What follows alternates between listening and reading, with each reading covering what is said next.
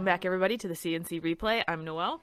I'm Corey, and friends and family, if you were not glued to your couch watching football this weekend, I'm very sorry. And uh, this is just this is just I, I spent a lot of time with with like a couple different friend groups, so I watched football with like a few different friend groups like each day. Um, you always get like the question or like you meet somebody who's like, nah, you know, I'm not really into sports like at all. Like, I like I like you know I like movies. I like I like uh, you know uh, theater. Anything else? anything else or like like Books, musicals, cooking. books, cooking, whatever. Any of that's that's cool. Have that. But I'm telling you, if you are if you are a person who's like, I just don't I just find sports boring and not exciting, you're dumb and wrong. There's just no other way to cut it. You are dumb and you are wrong and you need to really check yourself. Have have those other interests. Please, please do. Be well round be a well-rounded individual unlike myself. But if if you're in that boat, you are you are just so so so wrong, so wrong. There, there, no, so wrong, so wrong. I'll just leave it. Noel, what what, Is that, what your, are your is that your full commentary? I mean, that's my full comment. We usually have like a little bit of banter going back and forth. we just- do, but you had to just jump right in. I Are just we- had to jump are, right Are you in. talking specifically about the Bills game? Or are you talking no, about oh just generally? no, no! I'm talking. I'm talking about the the the full four course meal that we had this, This weekend. I'm, ta- I'm yeah. talking. I'm talking the whole thing. Remember last week how we talked about it's like, eh, wild card round, kind Uh-huh. of a bunch of duds in there. Some Uh-huh. exciting games, sure, Uh-huh. but like half of the games were like, game is over in the first quarter. This, this weekend, Yeah. no. No, even It the was- game that was a blowout ended up being only a three point victory. So like, whoa, just I was I was glued to my television. I was at I was at the Michigan IU basketball game in Bloomington, um, and I literally had NFL football on my phone while watching Michigan just absolutely pound the Hoosiers um, in basketball on their own court. But like I was like, like looking up and down, left and right, and like, oh look at oh oh oh, oh and like people around us were like so annoyed. Were there people like trying to watch over your shoulder? Not really. We we had so I the weird thing is my buddy he's he's a he's a teammate of mine from Cornerstone, Mhm. um, and he goes to he goes to IU uh, for exercise science, some sort of like master. It's like a I think it might be a PhD. I don't I don't really know. I was trying to Smart figure boy. that out. He's a very smart boy, and he's a TA there. So he he and his wife like live in in the Bloomington area. She's a Mhm. she's a nurse tech right now as well. Um, but he got us tickets, and it was a hard to get to game. It was like eighty dollars a ticket, so he went like through students.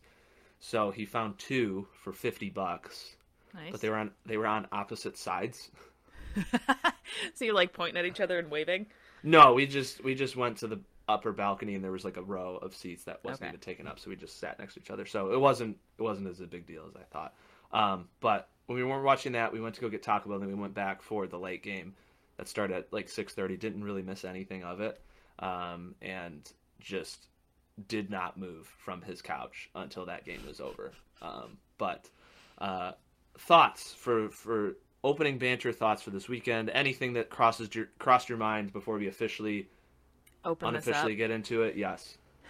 No, um, nothing crazy. I worked from home today because I was up way too late reading last night. Um, you know, very on brand for me. Uh, but I'm realizing as I get closer to my late twenties that I can't do that anymore. My my body doesn't bounce back like it did in high school. It just it doesn't work like that anymore. Mm. I need I need sleep. So you're so you're a grandma now. Oh yeah, we've well established that. Yeah, yeah. Nice. if I'm not quite to grandma status yet, I'm definitely like in the the like vodka aunt territory. I'm probably more of a wine. Vodka aunt. I'm probably more of a wine aunt, but like that energy is kind of where I'm at. Vodka aunt. Holy smokes. That is Not that I went- like either of those drinks, but you just you just went from staying up super late reading books to the oh I'm vodka aunt. Like that is I feel like those are two mutually exclusive things. that's why I went back to wine aunt because wine aunt would be staying up late reading books. Correct. That's that's more on brand. But Yeah. um What book was it? Um, what book? What book was it? That's a great question. Oh, um, it was a YA called Instructions for Dancing. It's just a fluffy little YA book, young adult book for those of you who are not aware of what that is. Written for teens. I read it so that my brain disassociates from from my life. Does, oh, oh, we're getting deep. We're getting It's deep not a deep thing. That's just like you read sports to kind of escape, or you read sports. You watch sports to kind of escape. Oh, I read the sports wor- too. okay to you know escape what's around you and really dial into somebody else's excitement and and feel that excitement through them and that's the same thing with with reading for me Yes. Yes. Well, Hey, like, like from the beginning, you got your interests. Awesome. Yes. Have your interest, and we're in the boat that we think sports are awesome hmm and they're very exciting. yes we are And if you're not, get on the bandwagon because you are wrong and you will be left in the dust.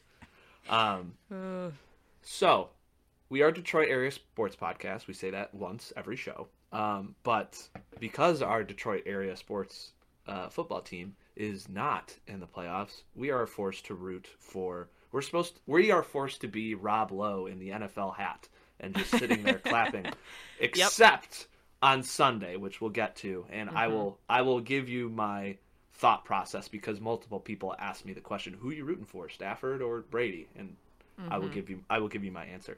i Um, was wondering if you were having a time during that game I well it was good. I wasn't watching it. That was during the the Michigan oh game, that was the yeah yeah yeah and I just saw the score. and I'm like, holy cow, they are. hmm It is. It is not close, but we'll get to that. So Saturday, we, Yes. we got we got to split this into days, and we'll just go through this timeline. Sounds Saturday, there's there's a lot of not a lot. There's a there's a select few people in our friend group that are Bengals fans, and like not like bandwagon Joe Burrow got drafted. They're Bengals fans. Like no, like they were fans of the Carson Palmer, uh, Andy Dalton, T.J. Houshmandzadeh, Chad Ochocinco Bengals. So like the like gee OG. So like so we give them props. So it was the Bengals against the Titans and it was just a very back and forth defensive game and Joe Burrow is the coolest dude in the NFL. I, if you've ever seen like just anything since since LSU like he got he got absolutely lit up in the in the Peach Bowl I don't I can't even remember what year, but like and then like UCF was like taunting him like as he's like literally like concussed and like Mhm. on the ground. He's trying to get up and UCF guys like, "What? Like you're a something that I can't say on the air. beep beep beep beep." And like since that moment, I'm pretty sure LSU came back and won the game hmm the Peach Bowl. Uh, and then LSU did not lose another game while Joe Burrow was there. Joe Burrow had probably the greatest single season quarterback, uh, greatest quarterback single season performance of any college football quarterback ever. There's a guy who just broke his record, but he played in like frickin' some mid major conference, so that doesn't count. I don't care. I don't care. He Joe Burrow did it in probably the hardest conference in football. SEC. I'm a Big Ten guy, so that hurts. But that year, that was true. Um, and he had like, like six interceptions all year, which is stupid. Mm-hmm. And in the college football playoff, the the biggest stage, he threw six touchdown passes in one half of football. oh my this gosh is the this was the number four ranked team in the country, and he threw six touchdown passes in one half of football. Just gross. He was he was blazing the trail his rookie season, and then his dumb offensive line was just like, we don't want to block, and then his ACL, MCL explode, and he's done for the year. They, he gets surgery. He's got like the biggest scar on his knee after they debut new jerseys for the Bengals, and it's like, oh, dude, watch out. So season was a little lackluster, but Joe Burrow was like, like he was super solid, and his connection with Ja'Marr Chase, obviously because they played together in LSU, was great.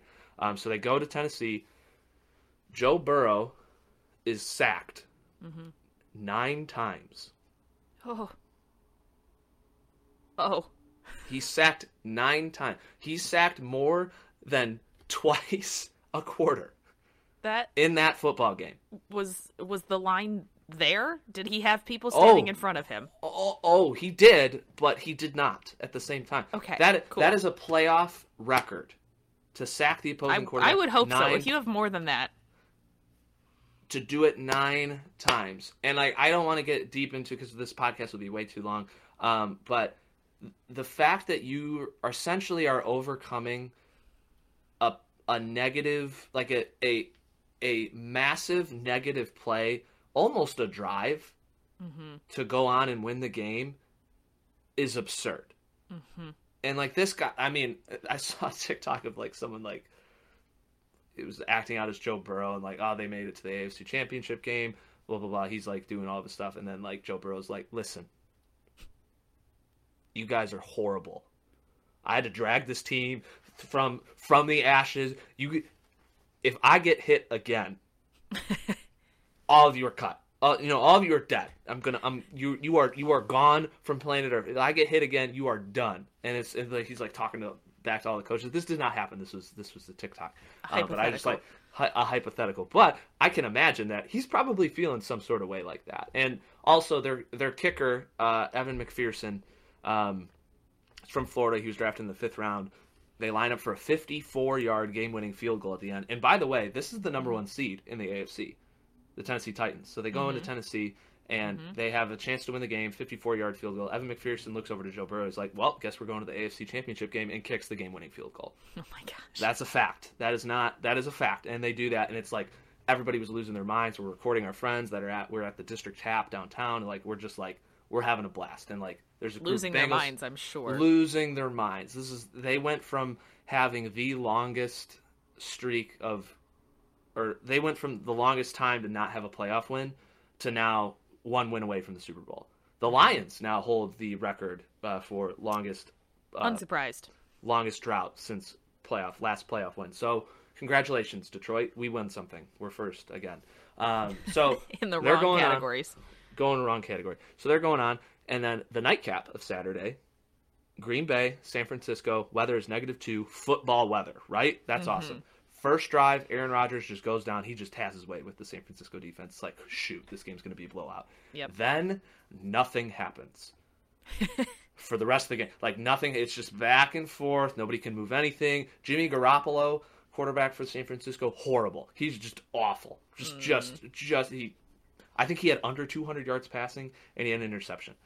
Horrible. Oof. Deebo Samuel, who's like offensive weapon. He's technically a wide receiver, but he's he runs the ball, he blocks, he catches. He, I mean, he's a wide receiver, so he does that. I'm pretty sure he lined up at quarterback one time in the game. That dude's a freak. He's he is he is shaped like the most gumpy looking dude ever. Just go look up some. Noel, this is your homework. Go look up some Deebo Samuel highlights, uh, either right now or later. He's just he just looks so unathletic. He just he just he kind of looks like a taller Mike Tolbert.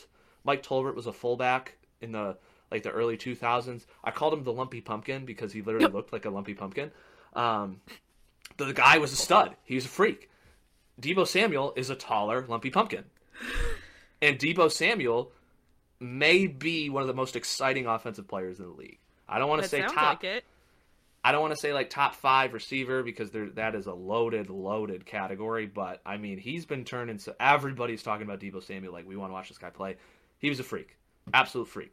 Um, so nothing happens. The San Francisco kind of just chips away. It was like seven to zero. Then it was seven to three. Then it was seven to six. And then Green Bay kicked a field goal, so it was ten to seven. Uh, and then San Francisco had him pinned, had him had him up for a punt. Um, had him up for a punt like deep into like their own end zone. San Francisco blocks the punt. Mm-hmm. The ball goes straight up in the air. Everyone's like, "Where'd the ball go?" And some fifth string cornerback for San Francisco picks up the ball, walks in for the easiest touchdown. They take the lead. Rodgers goes down, answers. They kick a field goal to tie the game, and then San Francisco answers, goes down the field. Robbie Gould, who's like the oldest kicker in the league right now, he was 19 of 19 in postseason play for field mm. goals. Kicks the That's game-winning field, kicks the field game-winning field goal, and FTP. So, so Lions win number one this weekend. The Packers lost in embarrassing fashion. The, Yep. the, the 49ers were a six seed. They're a team from California. How are you going to let them come into Lambeau Field in two degree weather and win that game? I don't care if their defense is good. Jimmy Garoppolo might be a step ab- above, one step above Jared Goff. Maybe. Actually, I don't know. I kind of like Jimmy G, but like he was horrible. Like like Jared Goff level of horrible performance. Ooh. It was just bad. So that was Saturday, and the, and so two great games. We're like, wow, this is great.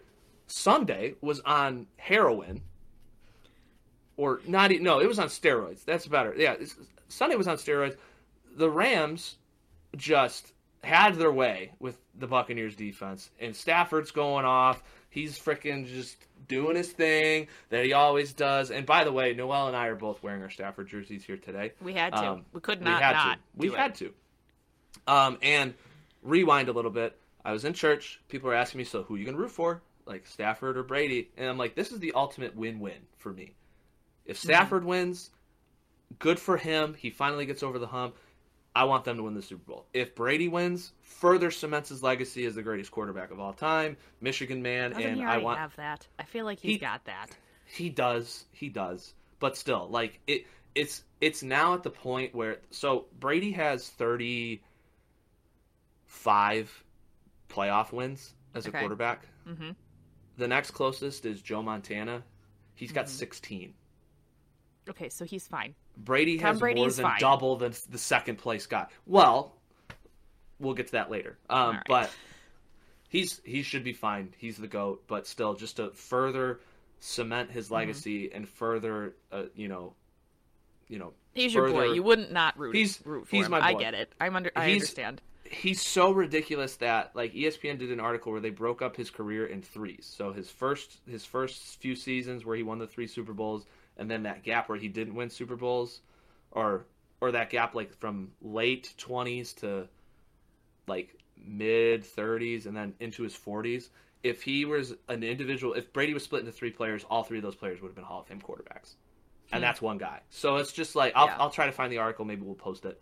Um, in the show notes or on Twitter or something, but just just ridiculous. So, um, the game was out of hand for the majority of the time, and after the IU game, um, we're walking out. I pull it up on my phone. We're watching it in the game as well to get to halftime, but they're lined up. Whatever. Um, Rams still have a pretty significant lead. Um, there was a couple opportunities. I, there was like three fumbles by the Rams. Like they were trying to give the game back to the Bucks. Cam Akers fumbled. Uh, center for the Rams like hiked the ball when Stafford was trying to like do some like audibles like at the line and just Oof. Stafford didn't get the ball. So like they kind of kept him in there and Brady honestly wasn't too impressive. He had an interception, but he he threw the ball like 50 times. The the Bucks get the ball back with like 4 minutes to go. Um and they just start moving the ball down the field, short short passes and then Brady goes for the kill shot hits Mike Evans wide open on a fly route. Not wide open, but he beats Mike Evans beats his man on a fly route. They score. Okay, they're still down by seven, and it's three minutes to go. Rams could run this game, run the run the game out with you know if they get a first down, rush the ball three times. So Rams rush the ball once, get like three yards. They rush it again. Cam Akers gets some gets some yardage. He fumbles, fumbles. He fumbles twice in this game fumbles at the I guess it would be the the the Rams 30 yard line. So just setting up for Mm-hmm. you know an easy easy field in terms of pay. What do well, I mean what what are you going to expect? Brady just goes down the field, they score again and the game is tied. The game is tied. There's 45 seconds left to go in the game. I remember seconds because. I wasn't able to watch that game, so I just remember watching the replay of Stafford's like energy during those last 45 Yeah. seconds, and you're just like, bro, you can do it, you can do it, kid. I believe in you. They run the ball once, hmm or maybe twice. I don't know. And then the Bucks send an all-out blitz, so single coverage for their receivers. Stafford's like falling down and just eats the ball, and Cooper Kupp just just the absolute perfect throw, Yeah. forty yards down the field. Under pressure, under direct, it was like the engaged eight like play that like every Mhm. like six year old uses in Madden. they did that. For, I think it was third down too. Just yeets the ball, and then the classic, classic shot of of Stafford doing the like the, the spike thing from Yep. the game against Yep. Dallas in the regular season. He's doing again in Tampa Bay. They get down to the field, they spike the ball, 30 yard field goal to win, and Stafford gets his second playoff win, and he gets it against the greatest quarterback of all time. Mm-hmm. We're not even we're not even done. We're not even done. this. We are Can 20 minutes. before before we go to, to our next game. Yes. Can I just I so I follow a couple of folks that live like influencers that live in LA that were at the game. And you know that audio that's just a guy screaming, "How does it feel to be living my dream?" Yes. I was just that was me the entire time like they were posting updates and stuff. I was just like, "How dare you? How dare you be at this game and I am not watching my boy win his second playoff uh, playoff game." I just I was I was angry. It's fine. It's like you don't deserve this. It's okay. I suffered with him for how long? Anyways, that's my little rant. Continue. I mean, it just it, it just further shows you how dysfunctional the Detroit Lions organization is. Oh my is. gosh. Because the second this man gets out of there and gets a competent team around him, now he's playing. Now he's he's literally one game away from the Super Bowl. We have been saying this until we were blue in the face. Matthew Stafford mm-hmm. carried this franchise every single season he was here, and he did it without saying a word. Yep. He was so graceful the entire time. he restructured his contract. He kept his mouth shut. He could have said so many stuff about how the organization is run, and maybe he should have. Maybe that's a knock. I don't think that's a knock. You have to respect this guy, and the fact that he is now uh, one step away from from playing at the highest level in a spot where every single supporter knew he could play Mm-hmm. absolutely beautiful. You have to root for this guy. If you're a fan of a team that's not in the playoffs right now, please, please, please root for Matthew Stafford. This guy, out of any of these dudes left, out of any of these dudes, Mahomes is going to win however many more Super Bowls. We don't Yeah. know. He's he's going to win again. Joe Burrow, his this is year 2, okay? Jimmy Garoppolo is as Jimmy far as as far as echelon of quarterbacks, he doesn't. He's not good enough to Yeah. play at this level. So I mean, maybe like okay, cool, you could win. But he also plays for the 49ers. They have like the second most Super Bowl wins. So who cares? Root for this man. Root for this man. He is he is a legend. He is a incredible, incredible talent, and he's also a solid, solid dude. mm-hmm. Don't Just look at his photos from college. Yeah. Don't look at his photos from college. But as far as now, No. he's a solid, solid dude. Everybody is allowed growth and change. and he definitely got that. So Yeah. the Sunday night game. Oh yeah. Oh, Where do you even start? I uh, How do you begin? okay. I'll keep it short because I was watching the game. I'm like, oh, this is this is this is football. This this this, This, is, what it's supposed to be. pretty standard back and forth. There's some stops, there's whatever, but it seemed like in the first half the offenses were both contained while having the quarterback shine. I, I saw a stat, um, because I think what it was it was 17 to 14, um, or Oh, gosh. maybe it was tied. I can't remember. Within one score at half. Yeah. Um, and both quarterbacks were playing exceptionally well. It gets to the third quarter. I think the Chiefs maybe marched down the field and they scored. Um, excuse me. They showed Josh Allen's stats. He had seven touchdown passes this postseason and only seven incompletions during the third quarter of Oh of the of the second game. Or he so he played a game before where the Bills had the perfect offense. Did not punt, did not did not kick field goals. They only scored touchdowns on every single one of their offensive drives. So he continued that. Josh Allen was maybe playing the best quarterback, and Patrick Mahomes was absurd, and we'll get to him in mm-hmm. a minute. But mm-hmm. Ungodly numbers. So then it was just like I, I was talking to my buddy. I was like, you know, I'm not expecting anything less than a 40 yard touchdown pass right now from either of these guys. So Josh Allen brings the team back. They score.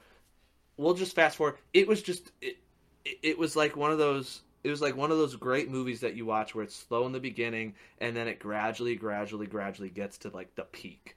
Mm-hmm. In the final 2 minutes, 25 points were scored. It was 14 to 4 it was 14 to 17 at half or something Mhm. like that. It 25, crazy. 25 points.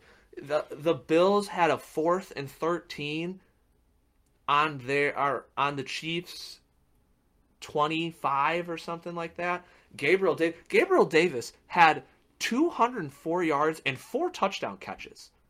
Gabriel Davis is not the Bills' number one option. Stefon Diggs, Stefon Diggs didn't really do anything, but Gabriel Davis, that's that is that is stupid. That is stupid numbers. Mm-hmm.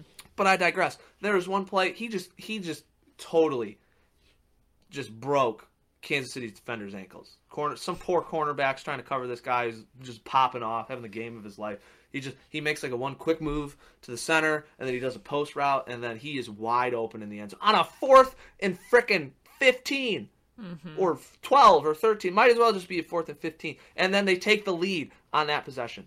So they're up by three. There's, I believe, there's uh oh no. So Kansas City goes down the field and scores. They freaking just let Tyreek Hill run wild.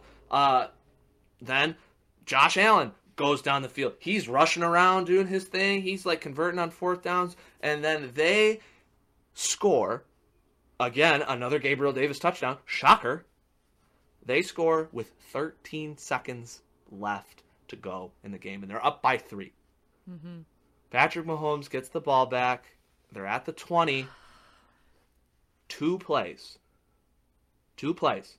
One pass to Tyreek Hill goes over the middle of the field, and then another little frickin' it was like a like a deep curl sort of a thing to Travis Kelce gets them into field goal range. It took them less than 13 seconds to go down the field to get into field goal range. As And a I'm Bills ta- fan, I can't imagine what you were screaming at your TV. Oh my goodness! Oh my I- gosh. you're probably still just dumbfounded. Yeah. You get to overtime, and you just know whichever team gets the ball first is going to go down and score and win. Kansas City wins the toss. Rest is history. They go down, and it, that mm-hmm. that was the most disappointing result of a football game that shouldn't have ended that way. So everybody's complaining about how oh you got to be able to make a stop. Newsflash, buddy, nobody was making any stops in the final two minutes. So everybody should be pointing to their defense and be like, you guys are bad at your job and mm-hmm. you should feel bad. But the fact that Josh Allen literally played a perfect game, Patrick Mahomes did too. Don't get me wrong. 13 seconds? 13 seconds. 13 seconds to go down the field. That's literally Matt. I was I was thinking in my head when me and my dad used to play Madden all the time and we would have like 7 seconds like in the half. It's like that's way too much time. I'm just going to run a little fly route and pass to Randy Moss and it's going to be a touchdown every single time. 7 seconds was a lot of time. 13 seconds I was thinking to myself, that's way too much time. Mm-hmm. Goes down the field. And Mahomes mm-hmm. is a freak. But everybody in America was like, it, it, it was essentially this Mahomes is great. He's got a phenomenal supporting cast. He's got a good running back room. He's got a great receiving class. All all of the like I think three of their four receivers are like in the top ten as far as speed in the league. Mm-hmm. And then Travis Kelce is one of the best tight ends in the game, if not number one right now. So you have that support group. I think why everybody was so impressed with Josh Allen was because he was practically doing it with scrubs. Yeah. They have no running game They whatsoever. Far and far and beyond the underdogs for that game. Absolutely, absolutely. They have no running game. Yeah. Their running game is Josh Allen. And then their slot receiver is Cole Beasley, who's unvaccinated. Not that that matters, but he gets a ton of crap. But Cole Beasley is like shorter than I am, and he's playing in the league. That He's means good nothing receiver, to people still. who can't see you. That means nothing. that- I'm I'm like six one, maybe something like that. I don't know. Um, and Gabriel Davis just happened to pop off, and then Stefon Diggs. Like those, I would take Kansas City's receiving core each time. But like Josh Allen is like six four and just just slinging this ball, perfect spiral, Yeah. just dropping it in. I mean, he was making huge, explosive plays every single time. And the fact that we didn't get to see him at least answer in overtime is yeah. really How do you feel about that coin toss rule situation? I, thing? I f- if it happens to your team, I saw somebody. There's one of the former pastors I, I worked for was like, you got to be, you want to win, you got to be able to stop the ball. He's a Chiefs fan. I Mm-hmm. wanted to comment on his Facebook post. I'm like, you would be saying something completely different if you were in the Bills situation. yeah. Now, I Yeah. there is truth to that statement. You do have to stop. You do have to stop Yeah. the opposing team to do it. But even in college, there's an opportunity to answer for yourself. Mm-hmm. You know, like it, you, I, I don't know. You have to adapt the college rules somehow to make it more exciting, or in the playoffs, play out the ten minutes of overtime. and just see where that goes. Right, because I mean that's what the NHL does. Is they? I mean, not the same thing, obviously, Yeah. but you know they don't do shootouts in playoffs because it's not air quotes fair. You just keep adding, Yeah. you know, and that's how we get Seth Jones on a sixty minute time on ice record. So like, Yeah. super exciting stuff. And if you can do that in the NFL, why why won't you? Why don't you? Yeah, I, I, I think that's the best option is to just play out like the overtime quarter, quote unquote. Yeah, Just play and see how it goes because everyone in America was watching that game. Not everybody, but you get the sense Like like we would it have felt like a communal reaction to it when it Yes. happened. Yeah, We would have gladly sat through another three hours of that game if they were just going to keep hmm scoring touchdowns Mhm. like they were in the final two. I mean, that was that was legitimately the most unbelievable football game I've ever watched in my entire life. I and that is not an exaggeration. Topped off by there there has yet and this isn't a recency bias thing. I'm not I'm not that kind of guy or at least with I say something like that, I'm either trying to show people that I'm kidding yes, or it's like it's my team wins this game. It's like this is the greatest football game I've ever seen in my life. Um, that was, without a doubt, the greatest weekend of NFL football I've ever seen. It- I've, I've, I watched the I watched the Super Bowl where the Pats came back from twenty eight to three.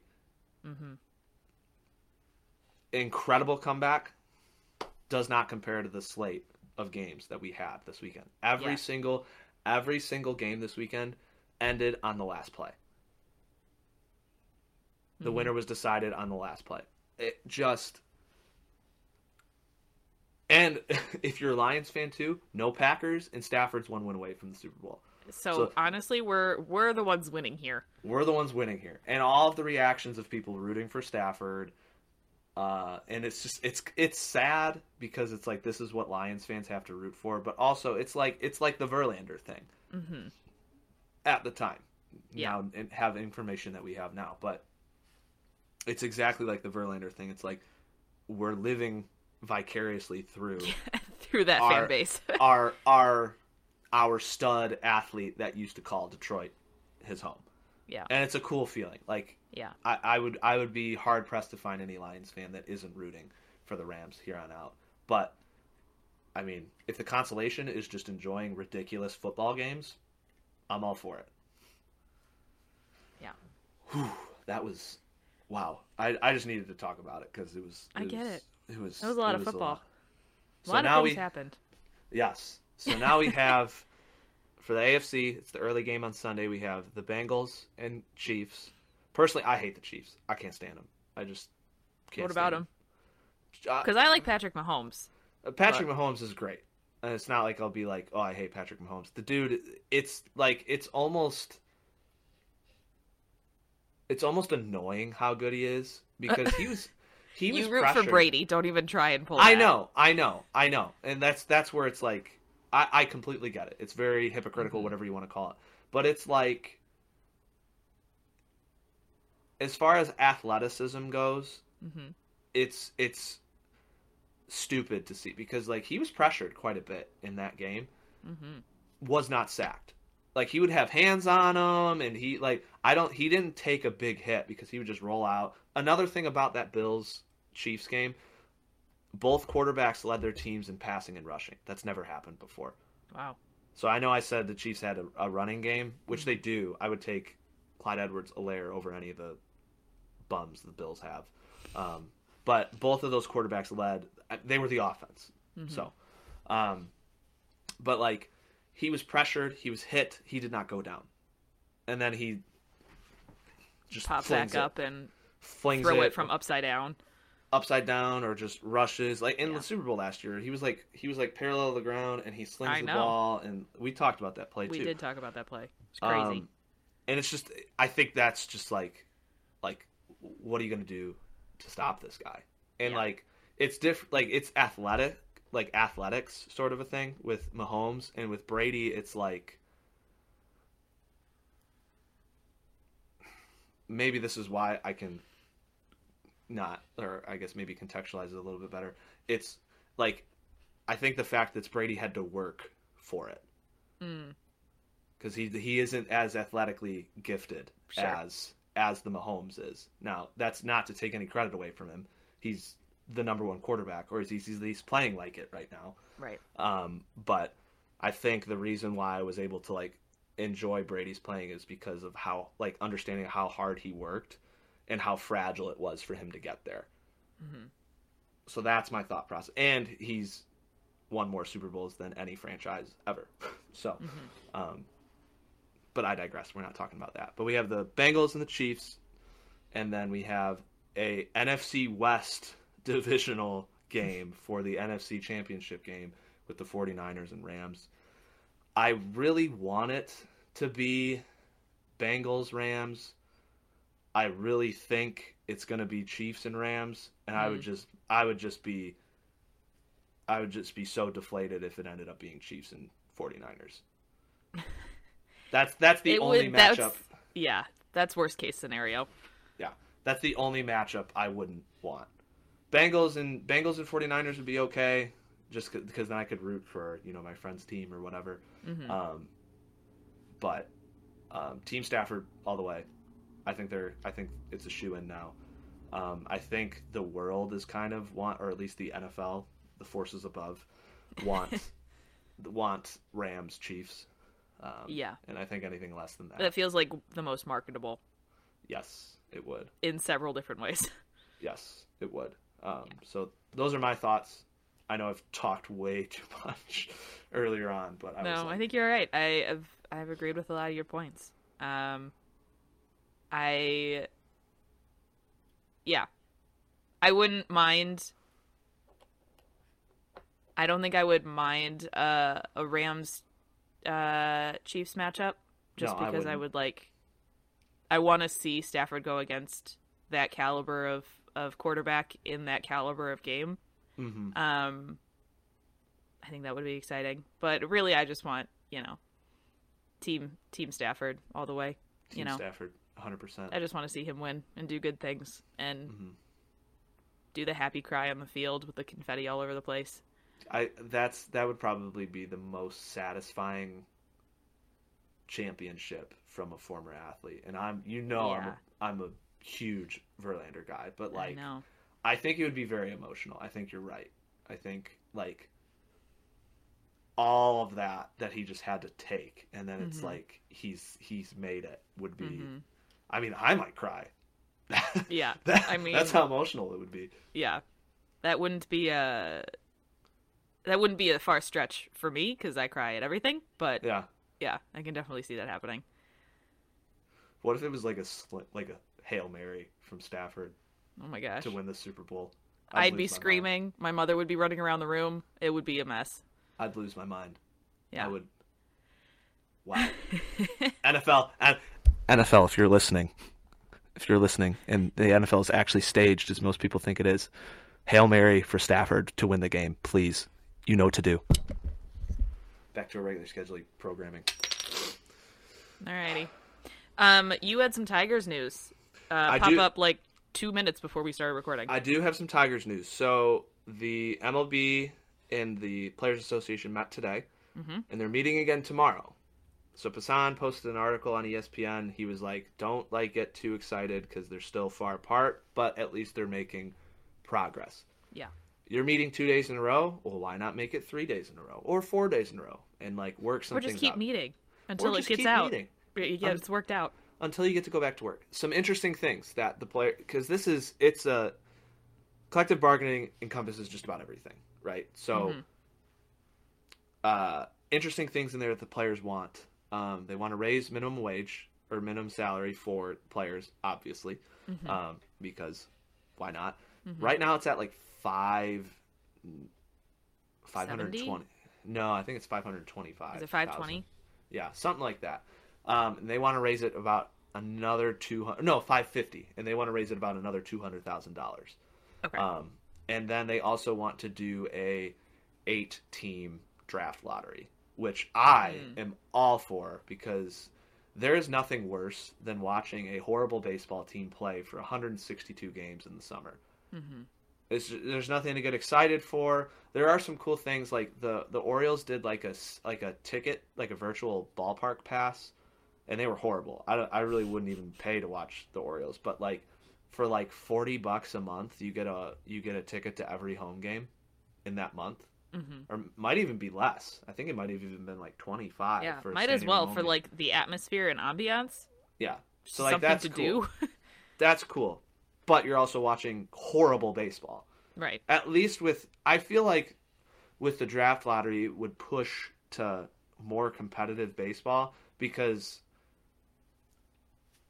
I mean you don't have to be god awful to get the first overall pick anymore. You just have to be the bottom 8. Hmm And honestly, if the, the way things shape out, like maybe you're, you know, competitive at the end of the year and then end up being, you know, the eighth worst team. And now you're in the draft lottery too. So like you can somehow compete for both of those things. Now it's going to be really interesting to see how the owners like maneuver their team. We want to be just good enough to be on the cusp of the playoffs and just bad enough to be on the cusp of the draft lottery sort of thing. Yep. But I think that would uh, just eventually be good for baseball. So they're meeting again. Hopefully that means that they'll keep meeting and then get this going because we're getting all this excitement from football right now, and we'll have college basketball, which will be good um, to kind of carry us over. But then it's just college basketball, basketball, and the NHL, and then the NBA. Once those are gone, like baseball is like the only sport for like a majority of the summer months. hmm Like and that's the only It's thing for that's it, on like a full three months. full three months. And if something happens to where the season doesn't happen, it just further further kicks MLB down on the on the four major sports. hmm You know, the NHL is really is really really trying hard to keep that worst of the four major sports like title. hmm They're trying really hard, but baseball They're is fighting like for it. baseball is swinging its way back in because, like I said, I've always said MLB playoffs are awesome, absolutely great. Now I might have to change my tune just experiencing what we experienced this last weekend, but um, a year without that, and it's like a it's like an ecosystem. Like the sports build off of one another. Once one ends, you got something else that you can turn your attention to. So if MLB, like no pun intended, drops the ball and like doesn't have a season when they're supposed to, hmm they've sent their sport back a couple of years Yeah. and I just Yep. think that's dumb. Um, Look, I uh, am supposed to see Shohei Ohtani in Seattle in August, and I'm I'm gonna need the MLB to get it together before then. yeah, hundred please. percent. Um, yeah, I'm just gonna need that. I think we all need that. That's that's my personal request. Delaney tweeted that too. She's she said something about we need Shohei back, which Yes. I agree. America agrees. Yes. MLB. Couple things. Yes. Um, did you have any more thoughts, Noel? On... Nope. Okay. Go Couple it. things. Uh, we're into day fifty something of the lockout. Mike Trout picture from I was gonna Baseball say, how's it been so far? Uh, my favorite one that I've seen is Mike Trout as the Bernie Sanders meme with the mittens.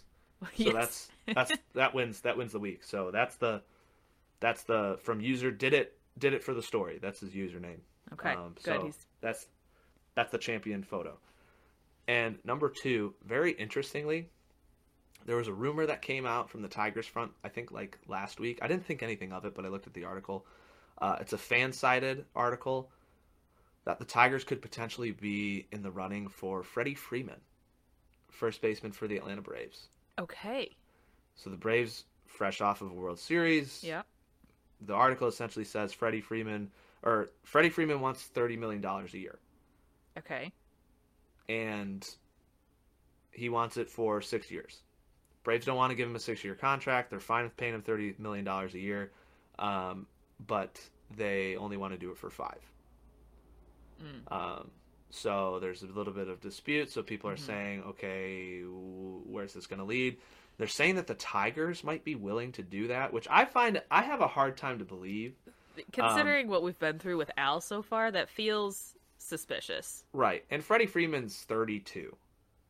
Yeah. So the last the last young 30 something year old we signed a contract to, big contract to. Um, many fans are not happy with the current uh, play of this said person um, in Miguel Cabrera. Um, but you would think that you would have a couple of competitive years. So if if if this were to come to fruition and they were to sign Freddie Freeman, we're in win now mode. Mm-hmm. We got a window for Freddie Freeman being here, and they also said this would help the development of Torkelson, moving him around to or keeping him in the minors for another year, letting him develop, and um, and then also having Freeman there at first base, or Mm-hmm. have or when Cabrera retires, having Freeman as first baseman or DH, and then having Torkelson at first or DH, kind of platoon the two of them. But Sure. Freeman's Freeman's a pretty good defensive first baseman. But yet again, so was Cabrera uh, Mhm. before all the injuries and he got old. So I like it. I just don't think it makes a whole lot of sense, um, considering that we didn't sign Correa the way that we did. But maybe this is Yeah. the maybe this is the oh we're going to fill other needs. I still personally think the Tigers need another pitcher. Maybe next week I'm going to get into those like and hopefully we're out of a lockout by that time, but I'll get into like Mhm. the five starting pitchers I want for this Tigers team based off of budgets, like obviously not like a some big ace free agent. Um, but like a back of the rotation or mid rotation guy to fill in because we definitely need one more guy. Because if you can have Tyler Alexander coming out of the pen instead of in the rotation, I think that makes your pitching staff better. Um, Yeah, it, it it feels like our first base is not the position that we're in desperate need of right now. no, So, I mean, you, like, and I'm definitely one to like if it's a good deal and you have the ability to do it, go for it. But if if he's wanting a six year contract and Torkelson's going to be ready in even if they want to keep him in the minors for another year, if he's going to be ready in two years, why are Mhm. we signing another guy sure. for that amount of time. I don't know. It just I can see it. I can Mhm. understand where they're coming from, but it doesn't make a ton of sense to me. Yeah, and may, and I think that maybe pushes out a guy like Candelario from third because Torkelson can play third as well. And personally, I'm Yeah. a big Candelario guy. I think he's only going to get better um, because he's a great defensive third baseman, and he led the major leagues in doubles this year. I was So, going to say he had a great season last year, so yeah. So all good signs. Um, but interesting tidbit. I thought. Mhm. I don't think it's going to happen personally, but um, we need we need to make one more signing somewhere. yeah. My my my suggestion because I'm I'm the I'm the brains behind the Detroit Tigers organization, obviously. Mhm. Um, sarcasm. Um, is the pitching. You need one more starting pitcher. So, um, Understandable. Yeah. Any other thoughts? No other thoughts. Not a lot Okay. of thoughts that you can have, I think. Yes. There's not a lot going on. No. No. There's not. Uh, speaking of not a ton going on, Pistons, they've been playing. They've been losing. yes. They they've- did. They they've- did win. They did win one Yes. in the In last dramatic week. fashion. Yes, in dramatic fashion. Go That ahead game and against- speak on that. It was fun. that game against Sacramento was weird because it, for it was an offensive explosion. Both those teams are not very good, but still, Mhm. um, Sacramento scored 131 points with two minutes left to go in, or two or three minutes left to go in the fourth quarter, and they didn't score again. Mhm. They were winning like 131 to 118. Uh, they ended up losing the game 133 to 131 um, to the Pistons. Uh, Saddiq Bey had 30 points in that game, and then I believe Cory Joseph hit the game-winning shot. Um, I could be wrong, um, but I can't remember. But uh, cool, uh, Mhm. young team coming back in any sort of fashion in that short a Mhm. period of time is nice. We like to see that. Yes. Um, Cade Cunningham is now taking taking the NBA by storm. Is now playing at the level that we thought he was going to play. He has Mhm. now overtaken the rookie NBA lead um, for points per game from Franz Wagner. He's I think he's got like a half a point ahead of him right now Mhm. in I think 10 less games, something like that, which can help to percentages wise because Right. if you have smaller sample size. But he's finally getting to that spot. He's getting comfortable. I mean, he's even getting more confident. Maybe he's getting a little bit Mhm. more cocky, some of the stuff that I've been reading. Um, but uh, yeah, no, they've been. Confidence is key, especially for young players, especially for a young team, and they're playing with a bit more confidence. We're getting, they're still losing, but they're getting back to the level that they were last year. And last year, I want to say they had a more experienced team. Um, There's a lot had- more veteran presence for sure. there's a lot more veteran presence, and then once you start the season without that, um, it's it's going to affect a young team that hasn't necessarily proven themselves. Yeah. Um, good news, they get Jerami Grant back. So essentially, this is just going to be the Jerami Grant showcase for any competitive team uh, at the trade deadline here, which is good to have him back because there's some teams like the Pacers whose biggest trade chips are now hurt uh, and are hurt until after the deadline. Talking to you, Myles Turner. Um, so, uh, yeah, they'll get some more assets. I don't know how many people are going to be gone. It seems like Jerami Grant is going to be one of those people um, who will be leaving and going to a competitor. Good for him. A guy who bets on himself and performs well. You want to see him have some success. Yeah. Can't be here. Have it be someplace else. Yep. And it like that's one of those weird trades that it's like we're not trading you because we don't want you, you a part don't of this fit or you don't. Yeah. Yeah. We're It's- trading it- you. Yeah. It's a win-win situ win-win so it seems really optimistic, but it is a positive on both ends. Like we the Pistons get something that they would need hopefully and Jerami Grant also gets to have a shot at at the championship. So, yeah. you know, do That's I want to see him go? No, cuz I like Jerami Grant. But Yes. I understand that aspect of it and and the wisdom in that in that part of it. Yeah. Yeah. I like that. Um so Was Kelly Olynyk back? He is back. Okay. Yes. Um, he's playing. I haven't. I haven't focused on him a whole lot. Uh, Mhm. Mostly just because talking about our guy and looking at the production of the younger of the younger fellas. But no, he is Mhm. back. Um, I'll keep an eye on him more because he, honestly, he might be, you know, a central piece to this team for the next couple years. I know he's signed into next year as well, or maybe he gets traded. I have no Mhm. clue. I have no idea Yeah. um, how they're going to do this, but uh, yeah, uh, those are the thoughts on the Pistons, and I guess we're going to close out. Unless you have other thoughts about, No other thoughts. I keep cutting you off. I know No, I'm, I'm you're very okay. excited today, so That's It's good. been- We need the energy. we need the energy. Um, close it off with the Red Wings. Um, Dylan Larkin's fantastic. Yep. I hit, I hit that button a lot. He scored a ridiculous coast to coast goal Uh-huh. against Dallas, and I was very mad that I missed that because I was at a dumb ECHL game in Indianapolis. Um, but guy's ridiculous, and Chris Chris relented with his argument, Yes, he did. and he said that Dylan Larkin was finally the best player on the team, but just not the best offensive player on the team. And while I want to, while I want him to, while I want to thank him for extending the olive branch, uh, I, I, uh, maybe he, depending on how well Vrana comes back, he might still be wrong. But we'll get to that later. That's not important. We'll cross Um, bridge.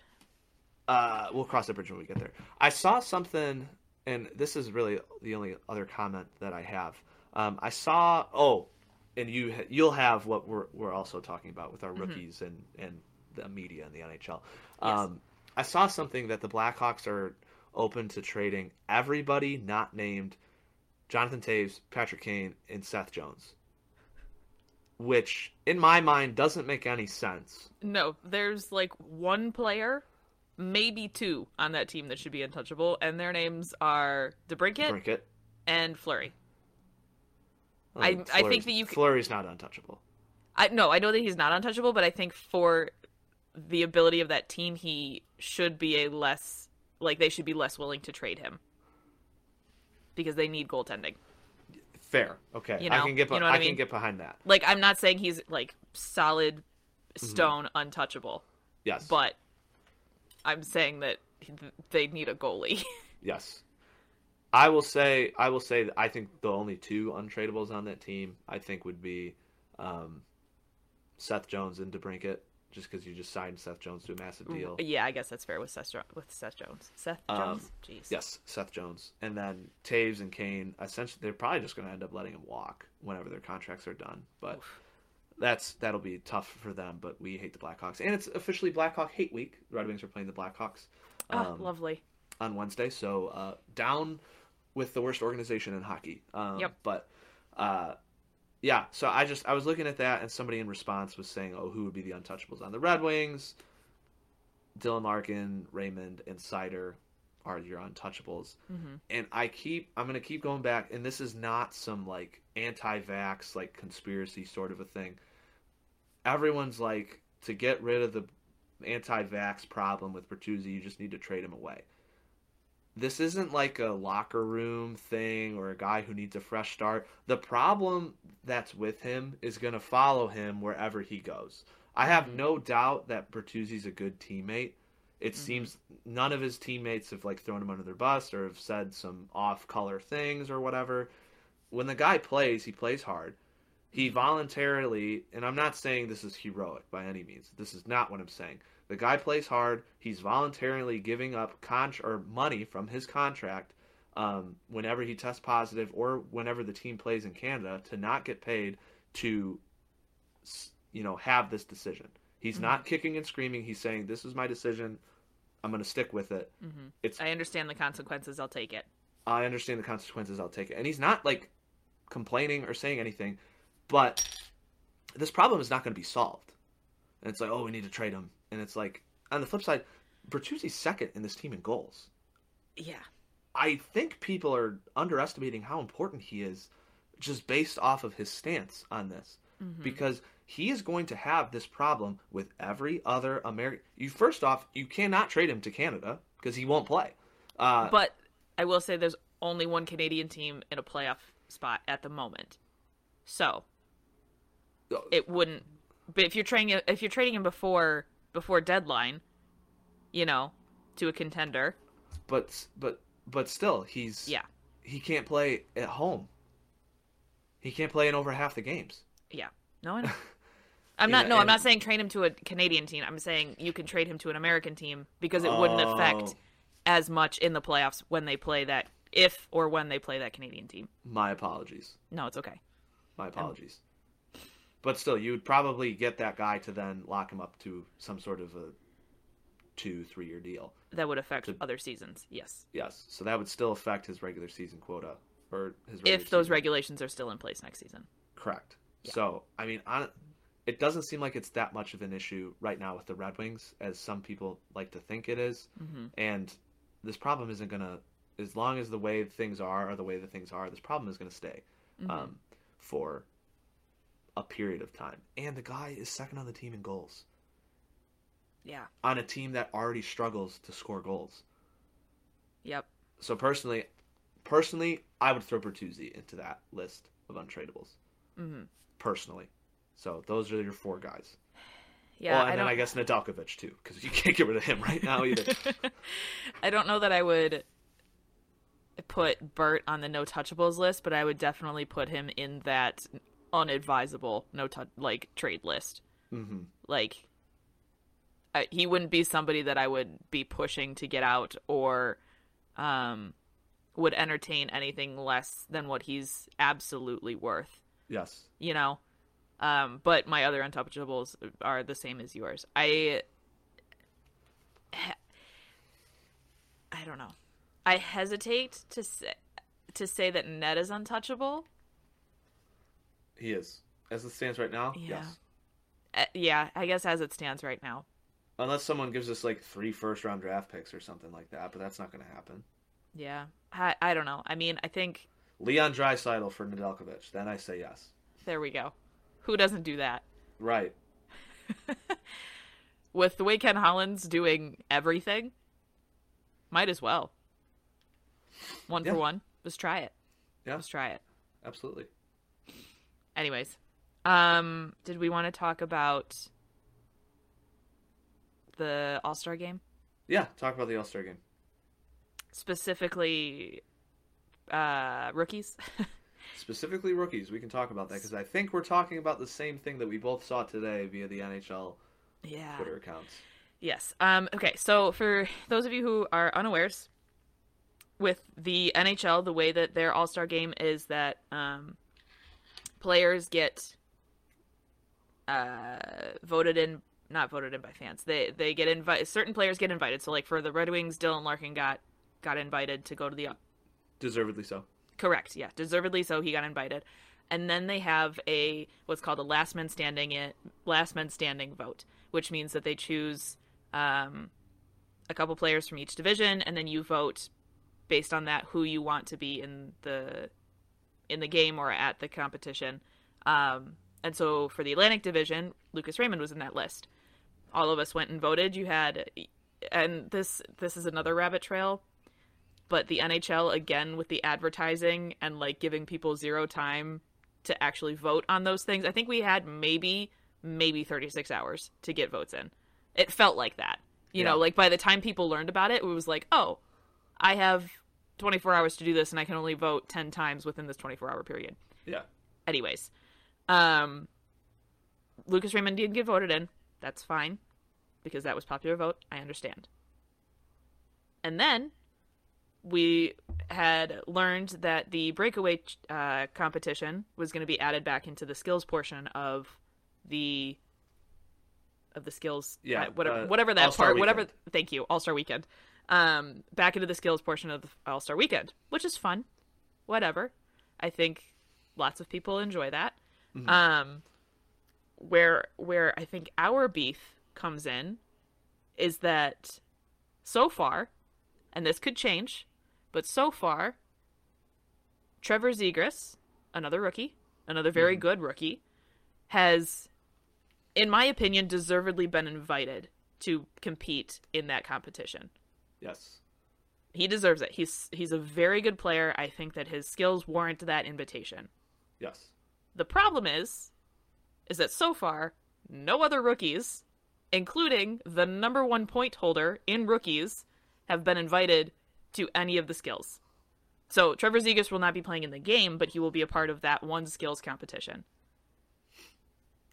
And so I think there are a lot of people who are sitting here and going, I'm sorry, because he had one really awesome assist three months ago. We're gonna Ooh, ooh, ooh, we're gonna we're gonna Those push him words. above other players. And look, I, this is nothing, nothing against Trevor Zegras. I think he is fully deserving of being in that spot. But because of that one assist, he is to get more recognition because he's air quotes more marketable than other players, Mm-hmm. other rookies. I'm not saying go and have I, who's not in the who was not chosen for the competition and is like 28 years old. I'm not I saying pull a rando from a roster and have him in the skills competition. I'm saying have the young guys who are doing well, generating content, generating fun for their respective teams in that competition because that's what kids want to see. They want to they want to see the young guys do stuff. They Yes. want new people to root for. And it this all it just goes back to the NHL's inability to market themselves and or just shooting themselves in the foot when they try to. Because it. I am being a bit of a bit of a homer. I am. I recognize this Yes. but there are also other rookies who are not on my team that I think deserve to go to that to the skills competitions. Mm-hmm. You know, I I don't know. I this is just it's just a lot. And I I'm hoping that they invite more people, but I'm wondering why it's taken them like 4 days. Because if he's the only person that they're inviting out of the entire rookie class this year, wh- what does that say to the other rookies in the league? Sure. They're just like, hey, you can't, you didn't have this one, you know, you haven't done anything remarkable, air quotes, in in your season, so you're not going to get invited because we can't market you, and we're not even going to market this one kid properly because we don't know how to. Yep. I just, yeah, that is my soapbox. Also, side little side note, the the Red Wings fans who are like coming at Tyler Zegras for getting chosen and like accepting, back off, leave him alone. Mm-hmm. Get mad fault. at get mad at the NHL. Do not talk to him. He is going to go have the time of his life doing something that he loves. Let him be. Mm-hmm. Go talk to Gary Bettman. See, see, here's my thing. Mm-hmm. I saw, I saw in uh, an ESPN or not ESPN NHL like thing. It's like ah, uh, Calder leaders based off of whatever our Mm-hmm. our writers. They have Trevor Zegras number one, Yep, I know. Which I'm looking at the stats here. Trevor Zegras doesn't lead in any rookie category hmm Do you know why that they have him number one? because of the assist. Because of the assist. Because it was memorable. Because people have a problem. Because See, they're not looking at that. They're look. Yeah. Okay. Go ahead.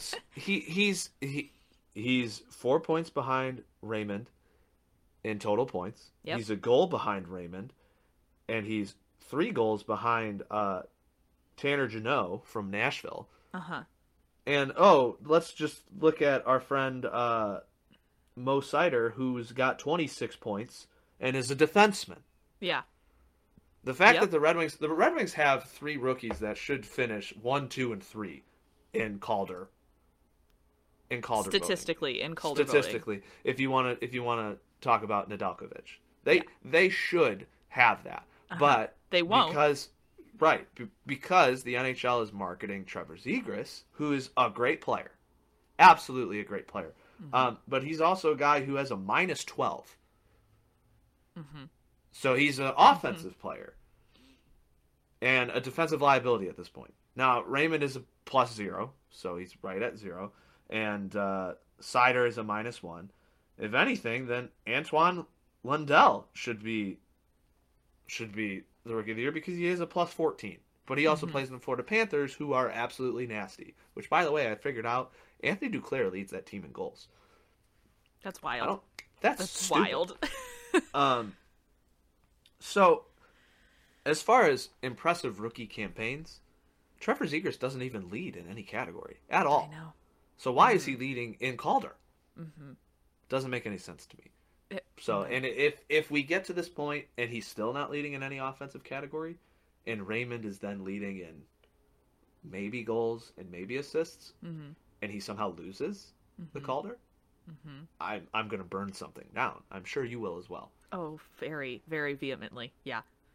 Yes. It just, I, mm, The NHL doesn't know what they're doing. no.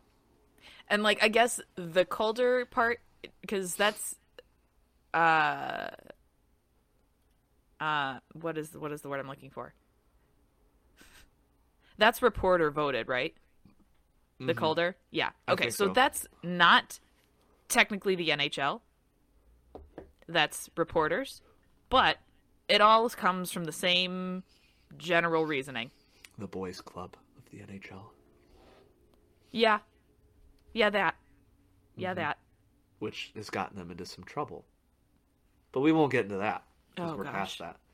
Yeah, that and whatever happened this weekend. Yeah, Racism is bad, folks. yeah. Don't be that's not good. racist. Just, you know. That guy got cut, right? I think I saw that. Mm, did I didn't. cut? I haven't been on Twitter enough to know what consequences were, but like, I'm pretty sure he got cut. Jeez, Louise. It's good. Uh, yeah. Short background. Uh, an ECH ECHL is that what it is? A minor league player made racist gestures to uh, PK Subban's younger brother. Uh, and yeah. and the NHL's basically the NHL's response was uh, racism bad question mark don't do that Mm, very good. and you're just like, what? Oh my word, do something better. Anyways, we don't need to get on that soapbox. Just don't be racist. That's that's our that's our point. yes, absolutely. Yeah. Um, but that is really my only rant about the All Star Weekend. Uh, it's it's fine. I know We'll get- it's really We'll get there when we get there. We'll It'll get be- there when we get there. it'll be fun. Larkin will be there for the second time. It's we're going to talk about it. It'll be it'll be good. Yeah. It'll be good for especially exposure for a guy who needs more praise in Dylan Larkin. I think. Yes. I think he'll he'll be able to make some noise and be like, hey, this Larkin guy, he's pretty good. yeah. In the 1950s radio voice. Yeah. Yeah. Yeah. I don't know. I yeah. I feel like I have mixed feelings about the All Star Weekend just in general. hmm Um, because I feel like a lot of diehard fans just do not care about it Yeah. at all, and I don't. I don't know why I don't watch it a lot, so I don't know what that part of it is. But we got to do something to make this more exciting, to make this something that people actually want to, to a be at and b watch. Well, I think they I think they're trying. I, th- I think the three on three is cool, um, but I think the All Star game hasn't really been watched since the John Scott stuff. Right. Uh, which maybe you need something else like that. I don't know because hockey is just like it's like the Pro Bowl with the NFL. It's not you don't want to play full blast because you don't want to get hurt. The NBA you can get away with it because dudes will just shoot from half court. No one plays defense, and Yeah. They're just trying to do cool shit. And then MLB is a sport that you really wouldn't. You have lower Injuries- risk of injury. Yes. Yeah. And so is is like the pinnacle of All Star game performances. Right. So, but Yeah. uh, yes. Anyways, that is our show for this week. Thank you all for being here and listening. Um, I really hope that you got to watch some fun football. If you haven't, uh, go watch highlights.